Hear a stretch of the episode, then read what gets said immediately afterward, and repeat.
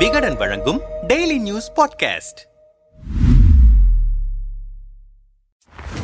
India சார்பில் நிலவின் தென்பகுதியை ஆராய கடந்த ஜூலை பதினான்காம் தேதி விண்ணில் பாய்ந்த சந்திராயன் த்ரீ நிலவின் ஈர்ப்பு விசைக்குள் செலுத்தப்பட்டது. அதைத் தொடர்ந்து நிலவுக்கு மிக அருகில் சென்று கடந்த இருபத்தி மூன்றாம் தேதி நிலவின் தென் துருவத்தில் இறங்கி சாதனை படைத்தது. இந்தியா மட்டுமின்றி உலகம் முழுவதும் இந்த சாதனை கொண்டாடப்பட்டு வருகிறது. நிலவின் தென்பகுதியில் இறங்கிய விக்ரம் லேண்டரிலிருந்து பிரக்யான் ரோவர் வெளியே வந்து ஆய்வுக்கான தனது பயணத்தை நிலவின் தென் துருவத்தில் தொடங்கி ஆய்வுகளையும் கொண்டு வருகிறது. நிலவில் லேண்டர் தரையிறங்கிய போது தென்னாப்பிரிக்காவில் பிரிக்ஸ் மாநாட்டில் பங்கேற்றிருந்த பிரதமர் மோடி அடுத்து கிரீஸ் நாட்டின் சுற்றுப்பயணத்தை முடித்துக்கொண்டு இந்தியாவுக்கு திரும்பியதும் டெல்லியிலிருந்து நேராக பெங்களூருக்கு சென்றார். அங்கிருக்கும் இஸ்ரோ விண்வெளி ஆராய்ச்சி மையத்தில் சந்திராயன் த்ரீ திட்டத்தில் பணியாற்றிய விஞ்ஞானிகளை சந்தித்து தனது பாராட்டுகளை தெரிவித்து அவர்களுடன் கலந்துரையாடினார். அதன் பிறகு பேசிய பிரதமர் மோடி சந்திராயன் த்ரீ திட்டத்தில் பெண்களின் பங்களிப்பும் முக்கியமாக இருக்கிறது. எனவே விக்ரம் லேண்டர் நிலவில் தரையிறங்கிய இடம் சிவசக்தி என்று பெயரிட முடிவு செய்யப்பட்டிருக்கிறது. இந்த சக்தி என்பது பெண்களின் சக்தியையும் குறிக்கும். அதேபோன்று இரண்டாயிரத்தி பத்தொன்பதாம் ஆண்டு சந்திராயன் டூ நிலவில் தனது இடத்தை பதித்த இடம் திரங்கா என அழைக்கப்படும் என தெரிவித்திருந்தார். இதையடுத்து நூற்றி நான்காவது மனதின் குரல் நிகழ்ச்சியில் பேசிய பிரதமர் நரேந்திர மோடி ஆகஸ்ட் இருபத்தி மூன்றாம் தேதியன்று பாரதமும் பாரதத்தின் சந்திராயனும் உறுதிப்பாட்டின் சில சூரியன்கள் நிலவிலும் கூட உதிக்கின்றன என்பதை நிரூபித்திருக்கின்றன. மிஷன் சந்திர சந்திராயன் மூலம் அனைத்து நிலைகளிலும் பாரதம் வெல்ல விரும்புகிறது. புதிய பாரதத்தின் உணர்வின் அடையாளமாக ஆகியிருக்கிறது என்று குறிப்பிட்டிருந்தார். இதற்கிடையே அனைத்திந்திய இந்து மகாசபா தேசிய தலைவர் சக்கரபாணி மகாராஜ் நிலவை ஹிந்து ராஷ்டிரமாக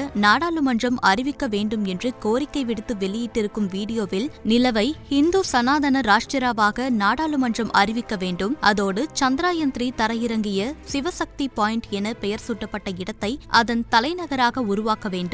இதன் மூலம் ஜிகாதி மனப்பான்மை கொண்ட எந்த பயங்கரவாதியும் அங்கு செல்ல முடியாது. எனவே எந்த பயங்கரவாதியும் அங்கு செல்ல முடியாதபடி இந்திய அரசாங்கம் விரைவாக செயல்பட வேண்டும் என்று கூறியிருக்கிறார். நிலவின் மேற்பகுதிக்கு இப்படி யார் வேண்டுமானாலும் பெயர் வைக்கலாமா? நிலவை யார் வேண்டுமானாலும் உரிமை கோரலாமா என்ற கேள்வி எழுப்பப்பட்டு பெரும் சர்ச்சையை கிளப்பி வரும் நிலையில் இஸ்ரோ தலைவர் சோம்நாத் திருவனந்தபுரம் வெங்கானூர் பௌர்ணமிகாவு தேவி கோவிலில் சாமி தரிசனம் செய்த பின்னர் செய்தியாளர்களை சந்தித்தார். அப்போது சந்திராயன் த்ரீ தரையிறங்கிய இடத்திற்கு சிவசக்தி என்று பெயர் சூட்டப்பட்டது குறித்து விளக்கமளித்திருக்கிறார். அதில் அறிவியலும் நம்பிக்கையும் இருவேறு பொருட்கள் கொண்டவை. இரண்டையும் கலக்க வேண்டிய அவசியமில்லை. பல்வேறு நாடுகள் நிலவில் தாங்கள் தரையிறங்கிய இடங்களுக்கு பெயர்கள் வைத்திருக்கின்றன. பெயர் சூட்டிக் கொள்வதற்கு அந்தந்த நாடுகளுக்கு உரிமை உண்டு. அதே சமயம் சந்திராயன் த்ரீ லேண்டர் தரையிறங்கிய இடத்திற்கு சிவசக்தி என்று பெயரிடுவதில் எந்த சர்ச்சையும் இல்லை. சந்திராயன் த்ரீ தரையிறங்கிய இடத்திற்கு சிவசக்தி என்று பிரதமர் பெயரிட்டது குறித்து விவாதிக்க வேண்டியது இல்லை என தெரிவித்திருக்கிறார்.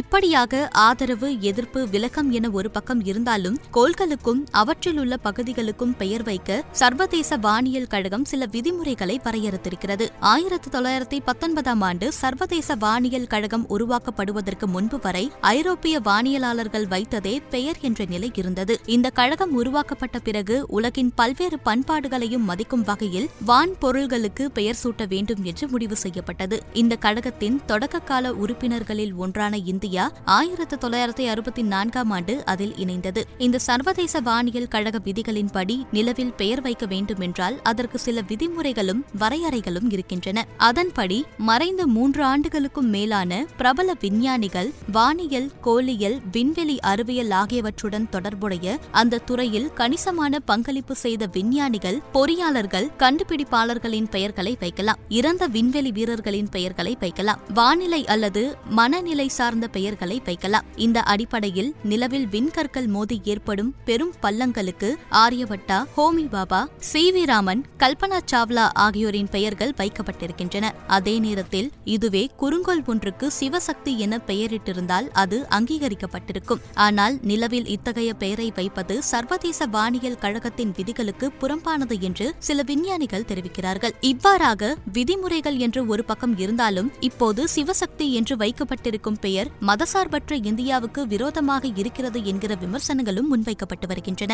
இப்படி ஒரு சார்பாக பெயர் வைப்பதன் மூலம் மதபேதமின்றி உழைத்த விஞ்ஞானிகளையும் இந்த வெற்றியில் பங்கு வகிக்கும் அனைத்து தரப்பு நாட்டு மக்களின் மனதையும் சற்று நெருடலாக்கி இருக்கிறது என்கிற வாதமும் எழுந்திருக்கிறது. இந்தியா வைத்திருக்கும் இந்த பெயரை சர்வதேச வானியல் கழகம் ஏற்குமா என்பதை பொறுத்திருந்துதான் பார்க்க வேண்டும். இது தொடர்பாக நம்மிடம் பேசிய பாஜக மாநில செய்தி தொடர்பாளர் ஸ்ரீகாந்த் கருணே கருணேஷ் முதலில் சாதாரண புயலாகட்டும் அறிவியல் கண்டுபிடிப்பாகட்டும் இது போன்ற சாதனை நிகழ்வாகட்டும் எந்த நாடு செய்ததோ அதற்கு பெயரிட்டு உரிமையையும் பெறுகிறார்கள். அப்படி வைக்கப்படும் பெயர் அந்த நாட்டின் கலாச்சாரத்தை பண்பாட்டை வாழ்வியலை இறையாண்மையை பிரதிபலிப்பதாக இருக்க வேண்டும். சிவசக்தி என்பது ஒரு மதப்பெயராக தவறாக புரிந்து கொள்ளப்படுகிறது. நியூட்டனின் விதியை விளக்க வேண்டுமானால் ஒவ்வொரு சக்திக்கும் ஒரு எதிர் சக்தி இருக்கிறது என்று விளக்க வேண்டியிருக்கும். எனவே சக்தி என்பது ஒரு செயலாற்றலை சாதனையை சாத்தியமாக்கியதை விளக்கும் வகையில் அமைந்திருக்கிறது.